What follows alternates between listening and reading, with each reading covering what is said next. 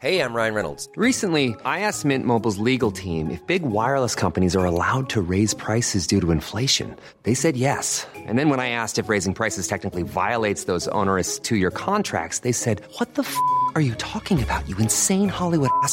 So to recap, we're cutting the price of Mint Unlimited from $30 a month to just $15 a month. Give it a try at mintmobile.com slash switch. $45 upfront for three months plus taxes and fees. Promo rate for new customers for limited time. Unlimited more than 40 gigabytes per month. Slows. Full terms at mintmobile.com.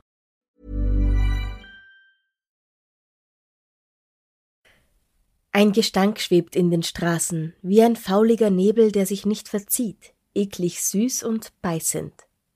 Jeder weiß, woher er kommt. Von einem hübschen, zartblau gestrichenen Haus, das Zimmer an Personen vermietet, die in ihrem Leben oft wenig Glück gehabt haben. Als Menschen verschwinden, macht die Polizei eine furchtbare Entdeckung.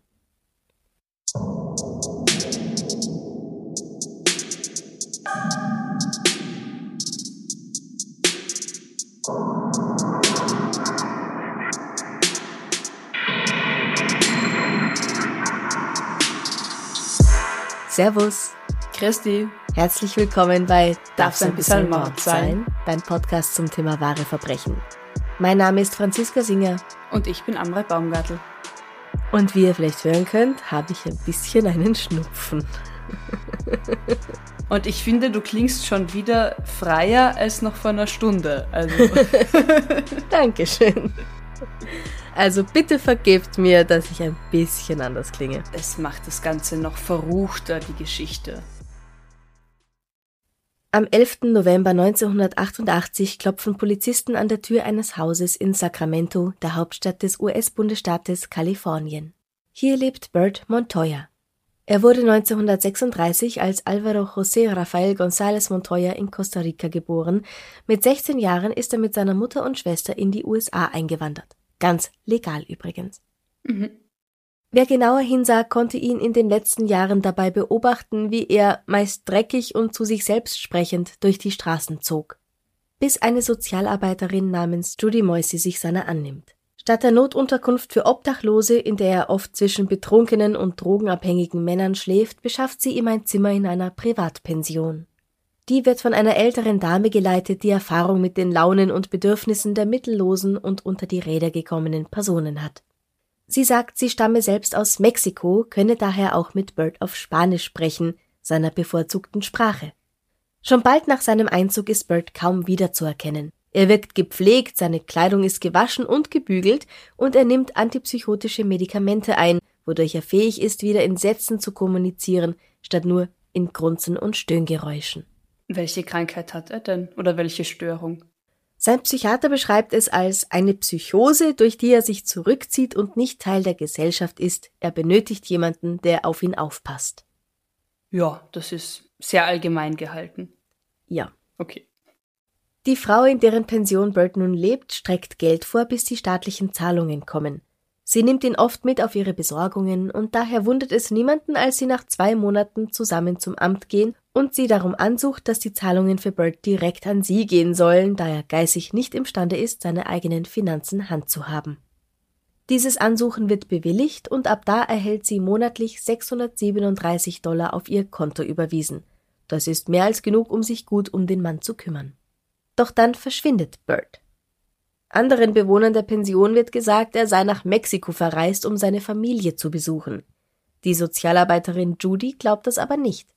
Mexiko, da hat er ja auch keine Verwandten, oder? Ich meine, er stammt aus Costa Rica, hast du gesagt. Ja, richtig, was natürlich nicht heißt, dass niemand von denen nach Mexiko hätte ziehen können, Ja. aber bekannt war halt darüber nichts. Ja. Und Bert ist auch nicht die erste Person, die nach ihrem Einzug in dieses Haus verschwunden ist. Bitte was? Ja, das dürfte Judy aber nicht bekannt gewesen sein, als sie Bert Anfang des Jahres dorthin geschickt hat. Nach einem ersten Besuch Anfang November kommen die Detectives am 11.11. mit einem Durchsuchungsbefehl zurück. Im Haus selbst finden sie nichts, nur den typischen Krimskrams, mit dem sich alte Damen oft ganz gern umgeben, Miniaturen, Häkelsterne, Porzellanpüppchen, sowas. Alles also ganz normal. Auch der Garten sieht auf den ersten Blick ganz normal aus. In einer Ecke wurde offenbar unlängst gegraben. Da sind Blumen. Warte, warte, stopp, stopp. Da wurde unlängst gegraben. Ja. Da ist noch frische Erde und so. mhm. Und da holen die Polizisten gleich ihre Schaufeln und Spaten aus dem Kofferraum. Aha. Beziehungsweise die nette Dame leiht ihnen auch noch einen Spaten. Ach so, die will ja hilfsbereit sein. Ja, ja, ja, absolut kooperativ. Mhm. Sie stoßen auf eine widerspenstige Wurzel und als der leitende Detective John Cabrera in das Loch hineinspringt und versucht, sie herauszuziehen, hält er plötzlich etwas ganz anderes in Händen.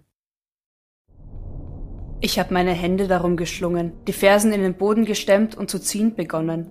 Ich habe so fest gezogen, dass es losgebrochen ist, und als ich es hochgehalten habe, konnte ich das Gelenk sehen. Es war ein Knochen. Ich bin aus dem Stand aus dem Loch gesprungen. Die Männer finden einen Schuh, in dem noch ein Stück Fuß steckt und beschließen, dass sich jemand um diesen Fund kümmern sollte, der dafür qualifizierter ist. Am nächsten Morgen rückt ein Team von forensischen Anthropologen, Bestattern und Bauarbeitern an, um das mögliche Grab auszuheben. Die erste Leiche, die sie finden, ist eine kleine Frau mit grauem Haar, beziehungsweise das, was halt von ihr übrig ist, und das ist quasi nur noch ihr Skelett. Am Zaun versammeln sich Schaulustige, Buben klettern auf einen Baum, um besser zu sehen. Als eine frische Leiche geborgen wird, kippt die Stimmung von ausgelassen zu bedrückt. Unter einer Betonplatte werden weitere Leichen gefunden und unter dem Pavillon noch eine. Bis einer darauf kommt zu schauen, was die Dame des Hauses eigentlich so macht, ist die schon hunderte von Kilometern entfernt. Nein, oder? Das ist doch naheliegend, dass sie was mit den Leichen zu tun hat. Also Ja. selbst wenn, selbst wenn sie diese Menschen nicht selbst umgebracht hat, dann muss sie doch wenigstens wissen, wer sie dort vergraben hat, dass sie dort vergraben sind. Ich meine, es ist ihr Haus und ihr Garten, oder? Ja. Und während all diesen Arbeiten lassen die Polizisten diese Dame einfach so aus den Augen? Während der Arbeiten fragt diese nette alte Dame Detective Cabrera, ob sie in ein Hotel in der Nähe gehen darf. Sie möchte dort so gern einen Kaffee trinken, weil das ist alles viel zu nervenaufreibend für sie. Und der sagt, ja, natürlich, gar kein Problem.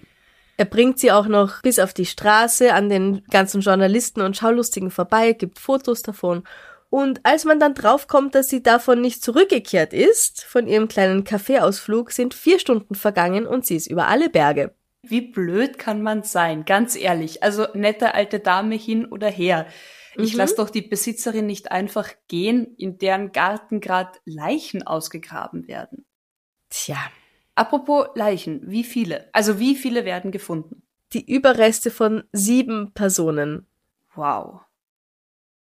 Und wer ist diese nette alte Dame? Der Name dieser Frau ist Dorothea Puente. Sie kommt am 9. Januar 1929 als Dorothea Helen Gray in Kalifornien zur Welt. Wie viele Geschwister Dorothea hat, ist unklar. Es gibt Angaben, die von sieben bis 18 Kindern reichen. Wobei 18 von derselben Mutter, ich weiß nicht, wie es dir geht, aber es würde mich schon sehr wundern. Mich auch, ja. Ja, aber Dorothea erfindet manchmal gern Geschichten. Der Vater arbeitet als Baumwollpflücker, die Mutter angeblich als Sexarbeiterin. Beide sind alkoholkrank und misshandeln ihre Kinder. Der Vater droht mehrmals damit, sich vor ihren Augen zu erschießen. Selten findet sich genug zu essen für alle. Als Dorothea acht Jahre alt ist, wobei in manchen Quellen ist sie vier oder sechs, stirbt der Vater an Tuberkulose. Im Jahr darauf verliert die Mutter das Sorgerecht und stirbt dann bei einem Motorradunfall. Dorothea und ihre Geschwister werden zwischen den Verwandten herumgereicht und zwischendrin immer wieder in einem Waisenhaus untergebracht, in dem das Mädchen sexuelle Gewalt erfährt. 1945, da ist Dorothea 17, heiratet sie einen 22 Jahre alten Soldaten namens Fred McFall. Er ist ein Kriegsheimkehrer. Er hat im Zweiten Weltkrieg gekämpft. Und zwar im Pazifik. Die beiden ziehen nach Nevada und gründen eine Familie. 1946 und 47 bringt sie zwei gesunde Töchter zur Welt, also jedes Jahr eine. Doch es wird schnell klar, dass Kinder haben nichts für sie ist. Eines der Mädchen kommt bei Verwandten unter, das andere wird zur Adoption freigegeben. 1948 lassen sich Fred und Dorothea scheiden. Sie zieht nach San Bernardino in der Gegend von Los Angeles, wo sie Schecks unter einem falschen Namen ausstellt und erhält vier Monate Gefängnis dafür. Obwohl sie ihren Bezirk während der Dauer der Bewährung nicht verlassen darf, tut sie genau das und geht zuerst nach Riverside und dann in den Norden nach San Francisco. Hier heiratet sie 1952 einen Mann namens Axel Brenn Johansson und ich sage das so, weil er angeblich ein Schwede ist. Er ist bei der Handelsmarine und daher oft nicht zu Hause. Gemeinsam ziehen die beiden nach Sacramento, wo Dorothea, nun Anfang 20, die Zeit allein nutzt, um zu trinken, zu spielen und sich mit anderen Männern zu vergnügen. Also es gibt so viele widersprüchliche Aussagen über ihr Leben auf jeder einzelnen Website und in jedem einzelnen Buch habe ich etwas anderes über sie gelesen und alles wird natürlich als harter Fakt präsentiert. Ah, okay. Laut einer Quelle schließt sie ihre erste Ehe unter dem Namen Sherrydale A. Risile ab und ihre zweite unter dem Namen Thea Singoala Neyarda, wobei sie hier behauptet, dass sie eine israelisch-ägyptische Muslimin sei. Mhm. Manche behaupten, dass Fred McFall stirbt, andere, dass sie sich scheiden lassen und manche, dass sie sich scheiden lassen, weil sie eine Fehlgeburt erleidet. Also als ob zwei gesunde Kinder zur Welt bringen und dann aber hergeben, weil man keinen Bock auf Muttersein hat, allein noch kein Grund wäre, sich die Ehe bis ans Ende aller Tage nochmal zu überlegen. Und ich will auch gar nicht sagen, dass sie ihre Töchter nicht hätte hergeben sollen, weil wenn sie wirklich kein Interesse daran hat, sich um sie zu kümmern, dann ist das bestimmt für beide Seiten der bessere Weg. Aber was mich halt so irre macht, ist, dass überall was anderes steht und das meiste davon irgendwie erfunden klingt. Ja, zumindest es gibt eine Wahrheit und alle anderen Fakten sind einfach erfunden. Also sie kann ja nicht alles irgendwie. Genau, Fakten, man hat sie gesehen natürlich mit ja. diesen Gänsefüßchen. Richtig. Aber in diesem Fall ist es auch wirklich gar kein Wunder, weil, ich hab's eh schon gesagt, Dorothea erfindet Geschichten. Sie lügt und lügt und lügt. Wie zum Beispiel, dass sie eines von 18 Kindern ist und eigentlich aus Mexiko stammt. Ja, das mit Mexiko, das hat sie ja auch der Sozialarbeiterin erzählt, dass mhm. sie eben mit ähm, Bird dann Spanisch sprechen kann dadurch. Genau, ja. Es wird nie langweilig mit Dorothea. Mhm. 1960 wird sie bei einer Razzia verhaftet. Sie bietet in einem illegalen Bordell einem Undercover-Polizisten Fellatio an und wird natürlich prompt verhaftet. 90 Tage muss sie dafür hinter Gittern verbringen. Sie meint aber, sie sei völlig missverstanden worden. Sie ist nämlich unschuldig, sie habe dort ja nur eine Freundin besucht. Und wenn man schon mal dort ist, dann kann man sich ja auch mal vergnügen. Und einem anderen schönen Mann einfach was anbieten. Na, das hat er ja nur erfunden, natürlich. Ach so, okay. Mhm. Und sie ja. hat ja gar nicht gewusst, was das für ein Haus ist. Ja, und was man da so tut. Mhm. mhm. 1961 lässt ihr Mann Axel sie in eine psychiatrische Klinik einweisen, wo sie Antipsychotika verordnet bekommt. Diagnose pathologische Lügnerin mit einer instabilen Persönlichkeit. Fünf Jahre später lässt Axel Johansson sich scheiden. Nun versucht Dorothea eine Kehrtwende. Sie lebt als Sharon Johansson weiter, eine brave Christin und findet als Krankenpflegeassistentin Arbeit. Dann führt sie eine unautorisierte Reha-Klinik für Alkoholabhängige. Obwohl sie selber ganz gern mal einen über den Durst trinkt übrigens. Ich finde, mit diesem Satz könnte das ganz leicht in ein Sektenthema abgleiten. ja. Aber das tut's nicht, oder? Nein, das tut's nicht. Okay. 1968 heiratet Dorothea ein drittes Mal. Den 16 Jahre jüngeren Roberto José Puente, einen Mann, der es vermutlich mehr auf die amerikanische Staatsbürgerschaft abgesehen hat als auf die große Liebe. Ein Jahr später lassen sie sich schon wieder scheiden. Roberto ist tatsächlich Mexikaner, daher kommt dann ihre Geschichte, dass sie ah, selbst aus ah. Mexiko stammt. Okay, und auch Puente. Mhm. Dorothea ist nun 40. Sie mietet ein Haus an, in dem sie eine Privatpension eröffnet, auch ohne jegliche Lizenz dafür zu haben. Aber das Unternehmen läuft gut. Sie spendet Geld für wohltätige Zwecke und politische Kampagnen. Sie kleidet sich nun auch wie eine ältere Dame mit unmoderner Kleidung und großer dicker Brille. So wirkt sie absolut ehrenhaft und vertrauenswürdig. Angeblich speist sie mit hohen Politikern und republikanischen Berühmtheiten wie Clint Eastwood. Wenn sie alle zu derselben Veranstaltung eingeladen sind, dann könnte man das ja auch so sagen oder sehen. Ja, absolut. Es ist ein bisschen so, wie wenn ich sage, ich habe einen Film mit Helen Mirren gedreht. Was du ja auch, also ihr kommt Wir beide waren im selben Film, Film, aber ich Richtig. habe sie nie getroffen. Richtig, ja. Ja. Also ich glaube nicht, dass sie wirklich an einem Tisch miteinander gesessen haben und miteinander geredet haben. ja, okay. Aber so stellt sie das natürlich dar. Na klar. Und das klingt ja auch ganz, ganz toll. 1976 heiratet Dorothea zum vierten Mal. Der Glückliche heißt Pedro Angel Montalvo. Sehr kurze Zeit später werden sie schon wieder geschieden, beziehungsweise wird die Ehe annulliert. Also angeblich wirklich wenige Tage später, so eine ah, Woche eh, ungefähr. Ah, so sehr Mhm. kurze Zeit. Okay, ja. Ja, und hey, nix gegen Kurzzeitbeziehungen. Na, Beziehungen nicht, aber also ich meine, eine Ehe wäre doch cool, wenn länger als eine Woche hält, oder? Ja, ja, ja. Ja. ja. Ja, muss man denn wirklich jeden Kerl heiraten, der einem vor die Füße läuft? Also, Nein. ich weiß ja Das ist nicht. ja auch ein bürokratischer Aufwand, also Nicht groß genug anscheinend. für manche. 1978 kommt Dorothea Puente, wie sie jetzt heißt, denn sie behält den Nachnamen von Ehemann Nummer 3, beziehungsweise manchmal heißt es auch, dass sie Dorothea Montalvo sich noch nennt. Egal welcher Name, der passt so gut zu der Geschichte von ihrer angeblich mexikanischen Herkunft. Montalvo oder Puente. Aha, Klingt auch so gut. Ja, klingt sehr gut. Also 1978 kommt Dorothea erneut auf die Anklagebank. Sie hat Unterschriften auf Schecks gefälscht, um an das Geld der Bewohner ihrer Privatpension zu gelangen. Ihrer illegalen Privatpension. Dafür bekommt sie fünf Jahre auf Bewährung. Eine Zeit, in der ihr untersagt bleibt, so eine Pension zu führen.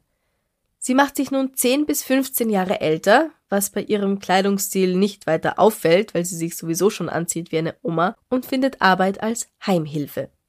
Als solche betäubt sie mindestens drei Frauen und einen Mann, um Geld, Schmuck und andere Wertsachen zu stehlen. 1982 wird sie dafür zu fünf Jahren Haft verurteilt. Nach drei Jahren kommt sie wegen guter Führung wieder frei und kehrt nach Sacramento zurück.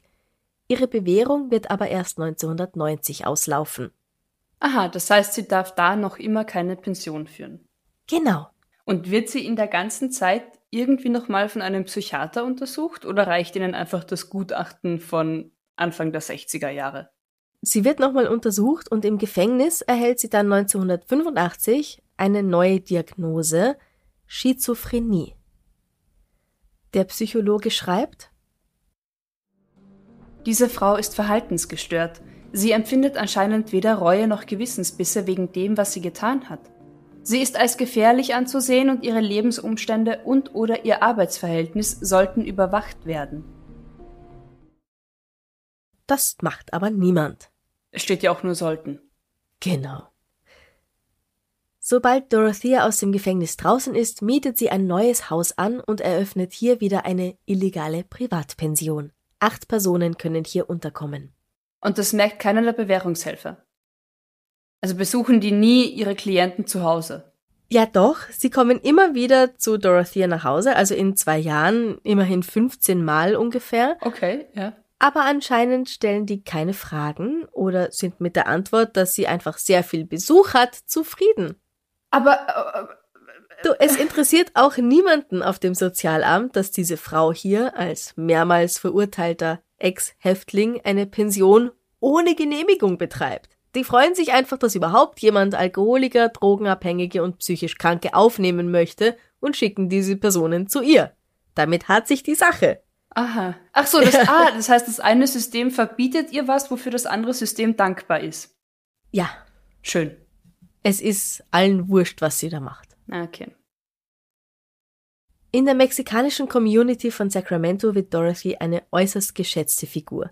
Junge Frauen kommen zu ihr, um sich Rat zu holen oder wenn sie Hilfe brauchen, zum Beispiel weil sie sich scheiden lassen möchten. Sie bekommt von ihnen den Ehrentitel La Doctora. In der Pension geht es sehr streng zu. Bewohner zahlen 350 Dollar im Monat für ein Einzelzimmer und zwei warme Mahlzeiten. Frühstück gibt es um halb sieben und Abendessen um 15.30 Uhr. Nicht einmal im Altersheim gibt's um 15.30 Uhr Abendessen. Ja, wenn du nicht da bist, gibt es auch nichts zu essen. Das Betreten der Küche ist verboten. Wow. Telefonieren und die Post durchsehen ist verboten. Alkohol ist verboten. Aber natürlich nur für die Bewohner, denn Dorothea kippt sehr gern mal einen. Nachts besucht sie zwielichtige Bars, in denen sie sich zu alten, einsamen Männern setzt und sie, wenn sie genug Geld besitzen, einlädt, bei ihr in der Pension ein Zimmer zu beziehen. Weil natürlich fragt sie auch immer, wie schaut's denn aus mit den Finanzen? Werter Herr, den ich gerade erst kennengelernt habe. Also liebe Männer, liebe Frauen, wenn euch das jemand beim ersten Date fragt oder in der ersten Nacht, Vorsicht. Ja, aber hallo. Nachdem die Leichen, die in ihrem Garten vergraben worden waren, entdeckt wurden, packen ehemalige Bewohner der Pension aus. Es sei mehrmals vorgekommen, dass die Frau jemand zu sich nach oben mitgenommen hat, weil diese Person sich nicht gut fühlte, und wenig später war diese Person dann weg. Auffallend oft verreisen sie plötzlich, ziehen zu Verwandten oder werden wegen ungeziemlichen Verhaltens nachts vor die Tür gesetzt. Natürlich dann nachts, weil nachts schlafen alle anderen und da bekommt niemand was mit. Ganz klar. Mhm. Okay, also wir haben jetzt sehr viel über die Täterin gesprochen. Und wer sind die ganzen Opfer? Im Garten werden die Überreste von sieben Personen gefunden. Es ist leider sehr wenig bekannt über sie, aber immerhin über ein paar davon wissen wir ein bisschen was. Dorothy Miller mochte Liebesgedichte gerne, vor allem welche, in denen es um gebrochene Herzen geht. Sie wurde 64 Jahre alt. Leona Carpenter, 78 Jahre alt, ihr Bein hat Detective Cabrera für eine Wurzel gehalten. Mhm. Vera Faye Martin, 64 und Betty Palmer, 78 Jahre alt. Alvaro, genannt Bert González Montoya, 52 und Benjamin Fink, 55 Jahre alt. James Gallup, 62, hat einen Schlaganfall und einen Hirntumor überlebt, aber nicht Dorothea Puentes Obsorge. Aber das sind nicht ihre einzigen Opfer. 1982 ist die 61-jährige Ruth Monroe, kurz nachdem sie bei Dorothea eingezogen ist, an einer Überdosis Codein und Tylenol gestorben. Dorothea hatte der Polizei damals erklärt, dass Ruth sich selbst das Leben genommen habe, weil sie so starke Depressionen wegen der tödlichen Erkrankung ihres Ehemannes gehabt habe. Und das glaubt man ihr auch. Sechs Jahre später wird dieser angebliche Selbstmord allerdings in Frage gestellt. Und dann gibt es noch einen seltsamen Zufall. In ihrer Zeit im Gefängnis, nachdem sie die alten Menschen bestohlen hat, also Anfang der 80er, bekommt sie einen Brieffreund. Everson Gilmoth ist in seinen 70ern, als er ihr schreibt. Ist das denn normal, dass man da einfach so Brieffreundschaften anfängt im Gefängnis? Ja, das gibt schon sehr häufig, dass Leute von außen an Häftlinge schreiben. Zumindest war das vor E-Mails so, keine Ahnung. Ich glaube auch mal gelesen zu haben, dass es da spezielle Brieffreundschaftsprogramme gab in den USA, aber ich bin mir nicht sicher. Ah, ja, ich glaube auch, ja, ja. Mhm. Harrison und Dorothea freunden sich an. Für ihn ist sie ein Sonnenschein, für sie bedeutet er Geld. Ja. Als sie 1985 entlassen wird, holt er sie mit seinem roten Ford Pickup ab. Bald schon schmieden sie Hochzeitspläne, er eröffnet ein Konto auf ihrer beider Namen und von dem Geld, das sie durch Everson erhält, mietet Dorothea das Haus an, das sie dann zur Privatpension umgestaltet. Im November engagiert sie einen Handwerker, um Holzvertäfelungen in dem Haus anzubringen. Derselbe Handwerker kauft ihr einen roten Ford Pickup ab, Top-Zustand. Er habe ihrem Freund gehört, der in Los Angeles wohnt und keine Verwendung mehr für das Auto hat. Weil die beiden sich so gut verstehen, baut er für sie auch noch eine Kiste. Sechs Fuß lang, drei Fuß breit und zwei Fuß hoch.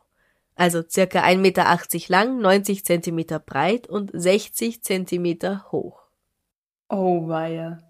Also allein bei den Maßen könnte man sich was ist denken. Offensi also jetzt mit der Geschichte ist es fast offensichtlich, was das ist, oder?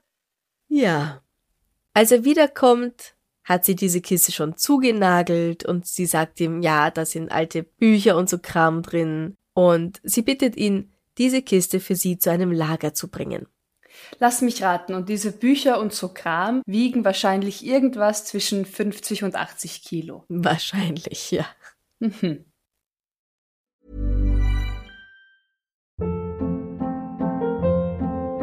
Hold up. What was that? Boring. No flavor. That was as bad as those leftovers you ate all week. Kiki Palmer here, and it's time to say hello to something fresh and guilt-free. Hello Fresh. Jazz up dinner with pecan-crusted chicken or garlic butter shrimp scampi. Now that's music to my mouth. Hello Fresh. Let's get this dinner party started. Discover all the delicious possibilities at hellofresh.com.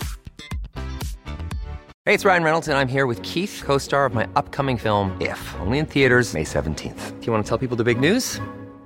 All right, I'll do it. Sign up now and you'll get unlimited for $15 a month and six months of Paramount Plus Essential Plan on us. Mintmobile.com slash switch. Upfront payment of $45 equivalent to $15 per month. Unlimited over 40 gigabytes per month. Face lower speeds. Videos at 480p. Active Mint customers by 531.24 get six months of Paramount Plus Essential Plan. Auto renews after six months. Offer ends May 31st, 2024. Separate Paramount Plus registration required. Terms and conditions apply if rated PG. Als die beiden mit dieser Kiste hinten auf dem Auto, auf dem roten Ford Pickup, zu diesem Lager unterwegs sind, bittet Dorothea den Handwerker jedoch anzuhalten und die Kiste in den Fluss zu werfen. Da sei ja eh nur Ramsch drin, Zeug, das sie nicht mehr braucht. Warum denn noch zahlen, wenn man es auch illegal entsorgen kann? Wirklich? ja, es ist in den 80ern. Der Mann denkt sich anscheinend nichts dabei und macht, was sie will. Dann gehen sie noch ein Bier trinken. Zwei Monate später, am Neujahrstag 1986, finden zwei Fischer eine Kiste, die halb im Wasser liegt und ganz schön übel riecht. Sie rufen die Polizei, die die Kiste aufbricht und darin die bis zur Unkenntlichkeit verweste Leiche eines Mannes in seiner Unterwäsche findet. Er wird der Liste an unidentifizierten Personen hinzugefügt. Er ist nur ein weiterer John Doe. Aber darf ich da anmerken, Ja. sie muss schon eine ziemliche Kraft gehabt haben. Weil, wie es bis jetzt scheint, hat sie niemanden, der ihr geholfen hat. Das heißt, sie hat Mhm. diesen John Doe allein, den Leichnam von ihm allein in diese Kiste gepackt.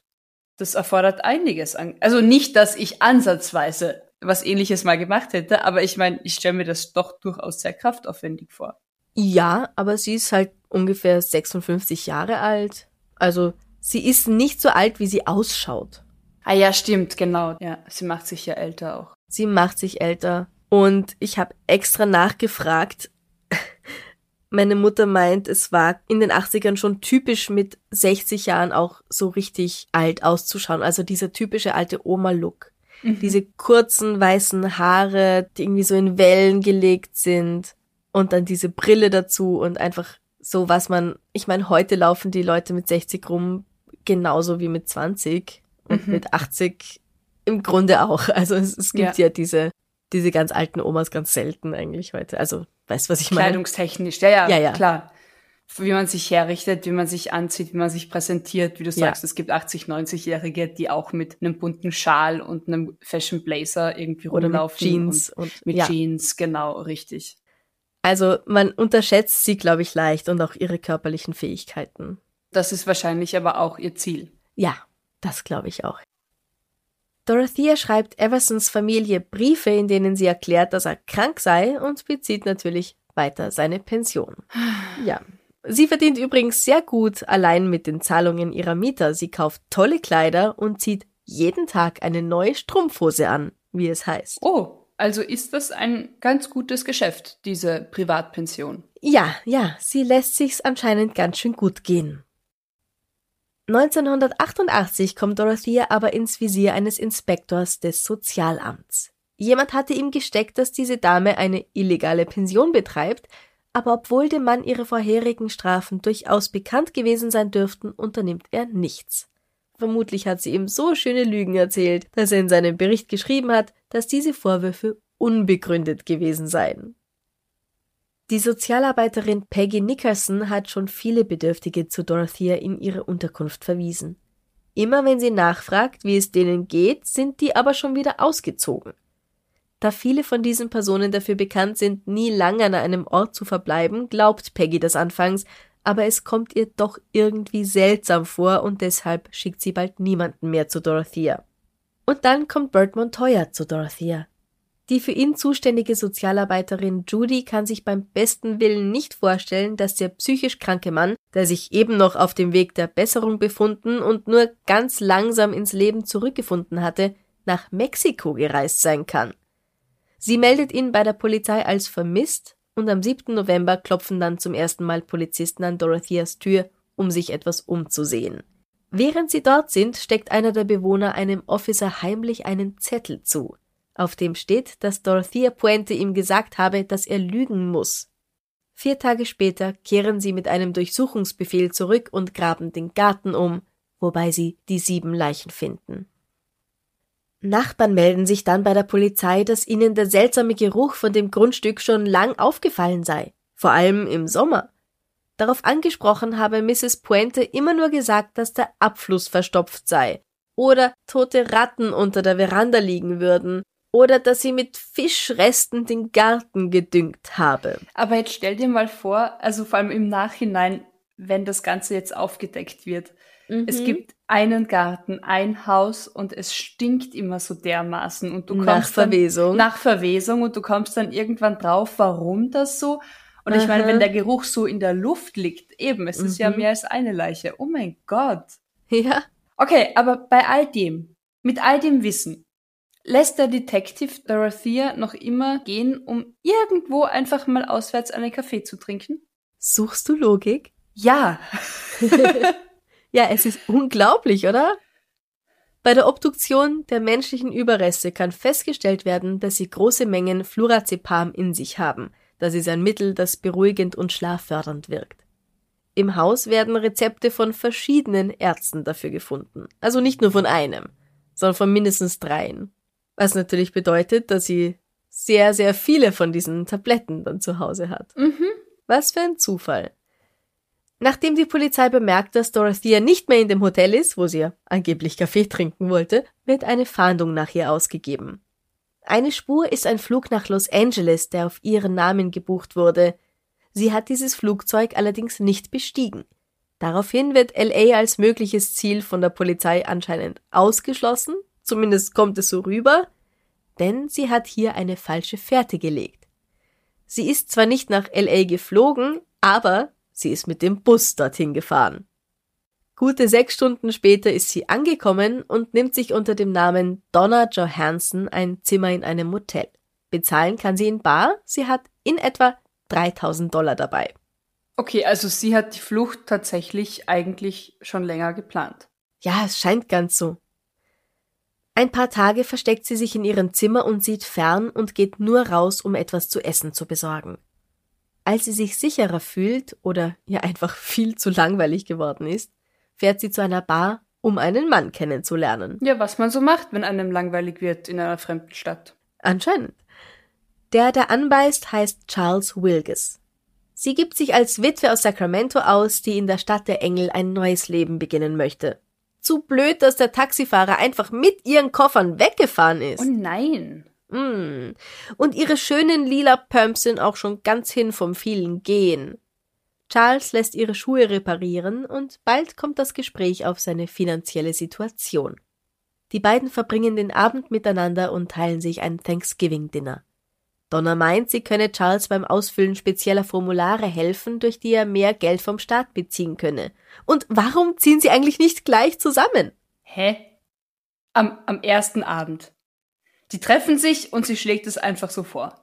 Ja, ja, sie haben sich wirklich gerade erst kennengelernt. Der 59-Jährige verspricht ihr, sie am nächsten Tag abzuholen, um gemeinsam einkaufen zu gehen, damit Donna die verloren gegangenen Gegenstände ersetzen kann, und dann fährt er nach Hause. Und als er den Fernseher einschaltet, bemerkt er, weshalb ihm diese fremde Frau so vertraut vorgekommen war. Nein. Denn da ist sie in den Nachrichten. Er ruft beim Fernsehsender an, der wiederum die Polizei verständigt, und um circa 22.30 Uhr stehen Polizisten und Journalisten vor Tür Nummer 31 des Royal Viking Motels. Während des Flugs zurück nach Sacramento sagt Dorothea, ich habe niemanden getötet. Die Schecks habe ich eingelöst, das schon. Aber ich war mal wirklich ein guter Mensch. Bei ihrem Prozess, der 1992 beginnt und sich über etwa ein Jahr hinzieht, werden mehr als 150 Zeugen vernommen. Psychologen geben ihre Einschätzung bezüglich Dorotheas schwieriger Kindheit und ihrer psychischen Entwicklung zum Besten, die dazu geführt hätten, dass sie sich um das Wohl schlechter gestellter Menschen sorgt und ihnen helfen möchte. Sie erhält auch eine neue Diagnose antisoziale Persönlichkeitsstörung. Menschen, die eine antisoziale Persönlichkeitsstörung haben, begehen zum Teil rechtswidrige, betrügerische, ausbeuterische und rücksichtslose Handlungen zum persönlichen Vorteil oder Vergnügen. Sie lügen und betrügen, verwenden Decknamen, verhalten sich impulsiv und verantwortungslos und noch einiges mehr. Und dabei empfinden sie keine Reue. Okay, die Beschreibung passt ganz gut auf sie. Ja, absolut. Heißt natürlich wie immer nicht, Natürlich. dass alle, die mit dieser Störung leben, sich auch genauso verhalten. Und bitte stellt auch keine Ferndiagnosen durch das, was wir hier sagen. Und das heißt auch nicht, dass alle, die sich so verhalten, psychische Krankheiten oder Störungen haben. Sie können doch einfach Arschlöcher sein. Genau. Alles keine Diagnose. Alles möglich. Ja. Ein Mann namens Homer Myers, der zwei Jahre bei Dorothea gelebt hatte, erinnert sich daran, dass er für sie ein sehr tiefes Loch graben musste, in dem später dann eine Leiche gefunden war. Ui. Dorothea hätte ihn genötigt, eine Vollmacht auszustellen, damit sie seine Zahlungen an seiner Stadt erhält. Dass er das nicht getan hat, hat ihm wohl das Leben gerettet. Eine Sozialarbeiterin, die Dorothea in den späten 70ern kennengelernt hatte, meint, dass diese Frau eine kaltblütige Lügnerin ist. Das Böse in Reinform. Ihr habe sie erzählt, dass sie Krebs habe. Aber einmal war der Tumor in ihrer Brust, ein anderes Mal in ihrem Hirn oder der Leber. Manche erinnern sich an sie als liebenswürdige Nachbarin, die streunende Katzen aufgenommen und für ihre Untermieter gern groß aufgekocht hat. Wieder andere haben Dorothea als zeternde, fluchende Alkoholikerin im Gedächtnis. Am 26. August 1993 teilen die Geschworenen dem Richter ihr Urteil mit. Schuldig des Mordes an drei von neun Personen. Dorothy Miller, Leona Carpenter und Benjamin Fink. Bei den übrigen sechs können sie sich nicht einigen. Dorothea Puente wird zu einer lebenslangen Haftstrafe ohne die Möglichkeit einer Bewährung verurteilt. Bis zu ihrem Lebensende beharrt sie darauf, unschuldig zu sein. All ihre Gäste seien auf natürlichem Wege verstorben. Ja, das kann einmal passieren. Und wenn man wirklich großes Pech hat, zweimal. Mm. Aber siebenmal, achtmal? Und ich meine, dass sie dann die Kiste da mit dem Handwerker in den Fluss wirft, in der dann später eine Leiche gefunden wird. Also ich meine, spätestens da. Äh, Ja, es sind schon wirklich zu viele Zufälle. ja. Und ich bin sicher, für Dorothea ergibt das alles irgendwie Sinn. Aber sie ist ja auch dafür bekannt, ihre eigene Wirklichkeit zu erschaffen. Glaubst du tatsächlich, dass sie sich selbst glaubt? Also, dass sie ihren Lügen glaubt? Ja, Also, du glaubst nicht, dass sie manipuliert und hintergeht, sondern in ihrer Sicht ist sie tatsächlich unschuldig. Deine Meinung ja, natürlich also kein, das, das, also, aber ja, ja, na, das gibt's ja. Das, Naja, klar, genau, deswegen frage ich dich ja. Also, du schätzt Ja. es so ein, dass sie tatsächlich ich glaube, dass das Teil ihrer psychischen Störung ist, dass Mhm. sie, nichts getan hat, nichts Böses. ja. Okay. Bei ihrer Inhaftierung ist Dorothea 64 Jahre alt und wenn man die Fotos sieht, dann glaubt man, sie ist 80, weil sie sich einfach so herrichtet. Ja. Aber wie gesagt, das war anscheinend in den 80ern völlig normal. Am 27. März 2011 stirbt sie in der Central California Women's Facility in Chowchilla nach fast 20 Jahren Haft. Sie ist 82 Jahre alt. Also ich glaube nicht an diesen Zufall. Äh, nein, nein, ich, ich definitiv sehr stark auch nicht. Ja, Nein. ich bin überzeugt davon, dass Dorothea die meisten dieser neun Personen auf dem Gewissen hat. Vielleicht ist einer von selbst gestorben oder eine oder vielleicht auch zwei. Ja, das ist schon möglich. Aber den Rest hat sie ganz bestimmt ermordet. Und definitiv dazu beigetragen. Also, ja. Ja. Und ich meine, für mich geht sich's halt nicht aus, weil sie ja einerseits psychisch krank ist, also diagnostiziert, psychisch Mhm. krank, mit, auch mit einer Störung eben. Aber bei so vielen Dingen, die du erzählt hast, scheint sie mir als so eine, und das schließt sich natürlich nicht aus, aber eben, sie ist intelligent. Sie Mhm. kann planen, sie hat ihre Flucht geplant. Also Ja. all das geht sich einfach nicht aus, finde ich, mit dem Zufall von, "Ah, da sind acht Leichen in meinem Garten. Oh mein Gott, wie kommen die Ja. denn dahin? Und hoppla, ich renn mal eben mit 3000 Dollar in der Tasche weg. Richtig. Also, Also der Detective, der sagt dann nämlich noch, wenn man das auf den Fotos anschaut, dann kann man sehen, dass die Tasche proppevoll ist. Wie ist mir denn das nicht aufgefallen? oh, ja. Das sagt er so im Nachhinein. ja, die liebe alte Dame halt. Die geht halt Wäsche waschen in einen Waschsalon oder so. Keine Ne, Ahnung. ne, sie geht mit ihrem Strickzeug wahrscheinlich äh, einfach Kaffee trinken, ne? die Nerven also- beruhigen. Ja. Genau, ja, ja. Was ich auch nicht verstehe, okay, ja, das war anscheinend der Stil, ja, dass man sich mit 60 Jahren auch schon wirklich hergerichtet hat, wie halt so eine typische alte Frau. Von früher. Also ich finde wirklich, die sieht älter aus als meine Oma. Also Mhm. die ist tot, beide Omas sind tot, aber einfach so vom Stil her. Mhm. Aber dann auf der anderen Seite, wie man auf manchen Fotos sehen kann, wo sie gerade die Leichen ausgraben und sie ihr Grundstück verlässt, um zu fliehen eben, da trägt sie so einen schicken roten Mantel und mit so pinken Knöpfen und lila Pumps hat sie an. Ich meine, das klingt schon ziemlich geil, oder? Würde ich auch Voll. gerne anziehen. Naja, vor allem, wenn sie, wenn sie sich Männer aufreißen geht, dann. Ja, und sie hat sich auch ein Facelifting geleistet. Oh, Also wie passt denn das zusammen? na gar nicht. Einerseits gibst du die alte Oma, andererseits Facelift und ich meine, geiler Mantel, weil ansonsten sieht, sieht sie ja wieder aus wie so eine alte Frau. Alte, alte Frau. Ich, ich verstehe es nicht. Naja, Aber ich ich glaube, es ist einfach Dorothea. Ja, und ich glaube einerseits, also wir, wir sind da jetzt in den 70er, 80er Jahren, oder? Ja, ja, Ja. Also als sie Also- verhaftet wird, ähm, 1988. Genau. Und ich glaube halt schon, dass das ab einem gewissen Alter, um als Frau respektvoll behandelt zu werden, musstest du dich ja auch sehr fromm, ich nenne es jetzt mal fromm, dich fromm kleiden. Und es Mhm. ziemt sich, glaube ich, einfach nicht für eine Frau ab einem, also und dieses Alter ist wahrscheinlich sehr niedrig, Hm. sich dann irgendwie noch bunt oder aufreizend zu kleiden. Aber Also einerseits glaub, das macht hat sie das eben nicht und andererseits dann eben schon. Dieser knallrote Ja, Mantel. sie müsste ihre Männer irgendwo herkriegen. Ja, also eine sehr widersprüchliche Frau irgendwie. Das führst du auf ihren Kleidungsstil zurück? Wir haben gerade über ihre Morde berichtet, Franziska. Also du vor allem.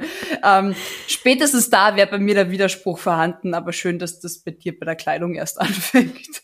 Nein, nein, es ist ja auch das, was die Leute über sie gesagt haben. ja, ja. Also ganz klar, niemand auf der Welt sieht dich so, wie du dich selbst siehst. Ja, Du hast ein bestimmtes Bild von mir, das deckt sich nicht mit dem, das meine Mama von mir hat oder mein bester Freund oder, klar. oder jemand, der uns gerade zuhört. Ja.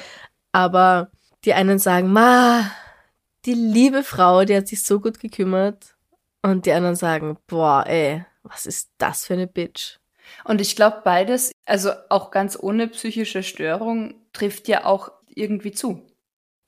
Ja, Also Und ich meine, klar liegt es immer im ihre Auge, Lügen- es Mhm. liegt ja immer im Auge des Betrachters, aber, oder wer dich halt irgendwie sieht, aber ich glaube halt schon, dass alle, die sie so beschreiben, auf ihre Art und Weise recht hatten. vielleicht. Und durch ihre Lügen natürlich hat sie auch zum Teil, also wer halt nicht gemerkt hat, dass sie lügt, die Leute wirklich beeinflussen können. Ja. Und ich meine, also wir klammern hier all ihre Verbrechen bitte ganz groß aus und ihre Morde. Aber eben, wie du sagst, wenn sie halt auch Anlaufstelle war, vielleicht für junge Frauen, die sich trennen Mhm. wollten, die irgendwie Hilfe gesucht haben, gerade in den 70er, 80er Jahren, wo Feminismus nochmal auf einer ganz anderen niedrigen Stufe stand und Gleichberechtigung, all das ist ja großartig. Also wenn sie Ja. da tatsächlich geholfen hat oder zumindest ein offenes Ohr hatte oder irgendwie eben Ansprechperson war. Sie hat übrigens an die 87.000 Dollar erbeutet Wow. dadurch, dass sie einfach die Schecks einkassiert hat von den Leuten, die da bei ihr untergebracht wurden. Und das zu der Zeit, das ist ja heute noch mal um einiges mehr. Ja, genau. Ich habe jetzt nicht nachgeschaut, wie viel es heute wäre, aber Mehr. 87.000 Dollar in den 80ern ist heute noch mal mehr als 87.000 Dollar. Ja. Das war die Geschichte von Dorothea Puente und beziehungsweise ihren Opfern. Dann machen wir noch was Schönes zum Schluss. Ja, bitte. Okay. Franziska.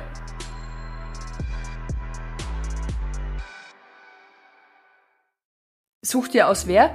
Ähm, dein Ex landet im Gefängnis. Wie reagierst du mit drei Worten? Mit drei Worten. Ja. Ah, okay. Ich soll mir jetzt aussuchen, welcher von meinen Exen. Du kannst ja aus. naja, ich möchte zuerst mal wissen, weshalb, glaube ich. Das, das ist deiner Fantasie Was überlassen. ist passiert? Ah, was ist passiert? Ist das schon deine Reaktion oder? Naja, ich meine, ja. Okay. Oder wird mir gesagt, er ist, er ist im Gefängnis aus diesem und jenem Grund. Weil dann kann ich anders drauf reagieren. Du kannst den Grund jetzt als gegeben annehmen und darauf reagieren, wenn du magst. Ähm, das fragst du mich jetzt mit meinem Schnupfengehirn. Das besteht nur aus Rotz. Hm. Nehmen wir den Ex, den ich in meinem Kabarett-Solo-Programm als Bernhard bezeichnet habe. Ja. Da wäre meine Reaktion. Ha, ha, ha. Zählt das als drei Worte? Das zählt als drei Worte, definitiv. Mit Leerzeichen zählt das. Und dann möchte ich aber wissen, weshalb. Okay. Okay, und jetzt du. Franziska, äh, wenn wir jetzt so drüber sprechen, also ich habe die Frage irgendwo mal online gelesen und dachte mir, uh, das ist, das muss ich mir merken. Boah, was ich, was ich wohl, Entschuldige, aber was ich wohl Dorotheas Ex gedacht haben. Ex-Freunde, Ex-Männer gedacht haben, als sie davon erfahren haben. Zum Ui. Glück nicht ich. Zum Glück nicht ich. Ja, Glück, drei Glück gehabt. ja, Glück gehabt. Zwei. Ja. Okay, aber jetzt du. Ja, weil wir da jetzt so drüber sprechen, habe ich das Gefühl, dass du ein besseres Händchen hattest als ich. Bei mir wäre es eher irgendwie sowas wie, ist es soweit? Jetzt erst? Wundert mich nicht, wundert mich nicht. Wundert mich nicht, glaube ich, wird Ah. auf zwei Menschen tatsächlich zutreffen, traurigerweise. ähm, Lasst uns doch einen Kommentar da. Wir stellen diese Frage am Freitag auf Instagram und Facebook. mhm. Und für den Fall, dass tatsächlich ein Ex von euch schon im Gefängnis gelandet ist, Wie war eure Reaktion? ja, wundert mich nicht. Oder ach du Scheiße. Ja. Oder Ich hol dich da raus. Der arme Kerl. Richtig. Die arme Kerlin. Frau, was Ja. auch immer. ja, lasst es uns wissen. Genau. Und wir freuen uns auf eure Kommentare. Vielen Dank an unsere Komplizen, die uns ganz wunderbar unterstützen mit ihrer Mitgliedschaft auf Steady. Diese Woche geht unser herzlicher Dank unter anderem an Nicole R., Ute H. Tamara S., Franz H. Silvia H., Nadine K. Jeanette Z. und ihren Gast Pitt. Und Gast, das bedeutet, Jeanette ist ein Boss-Babe und als Boss-Babe könnt ihr auch noch einen weiteren Gast dazu einladen, der dann nicht zusätzlich zahlen muss. Jenny V. Dennis H., und Blanca B. Blanca ist auch ein Boss-Babe. Herzlich willkommen. Und danke, danke, danke. Ja, vielen herzlichen Dank. Und damit können wir jetzt auch schon aufhören und Wünschen euch eine gute Zeit. Danke fürs Zuhören. wir hören uns am Donnerstag wieder beim nächsten Extrablatt. Jawohl. Habt einen wunderschönen Tag und du natürlich auch, Amreib. Du auch gesund bleiben, gesund werden, Franziska. Dankeschön. Ah. Bussi. Bussi, Baba. Baba.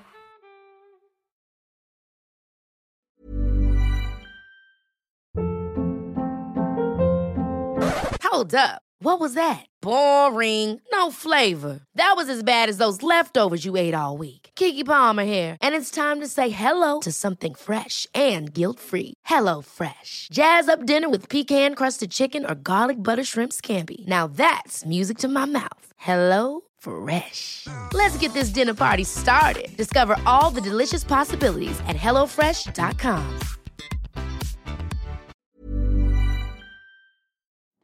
Liebe findet den unterschiedlichsten Ausdruck quer durch die Geschichte. Doch ist es wirklich immer Liebe? Lasst uns über Sex sprechen. Von skandalösen Stories aus der Antike über die Geschichte von Fetischen bis hin zu den unanständigen Geheimnissen berühmter Personen. Bei Liebesgeschichte gehen wir der Entwicklung der menschlichen Sexualität auf den Grund. Unterhaltsam, lehrreich und im besten Sinne des Wortes tabulos stellt Franziska Singer, das bin ich, jede Woche die Frage, wer, wann, mit wem und wie. Wer Liebesgeschichte überall, wo es Podcasts gibt.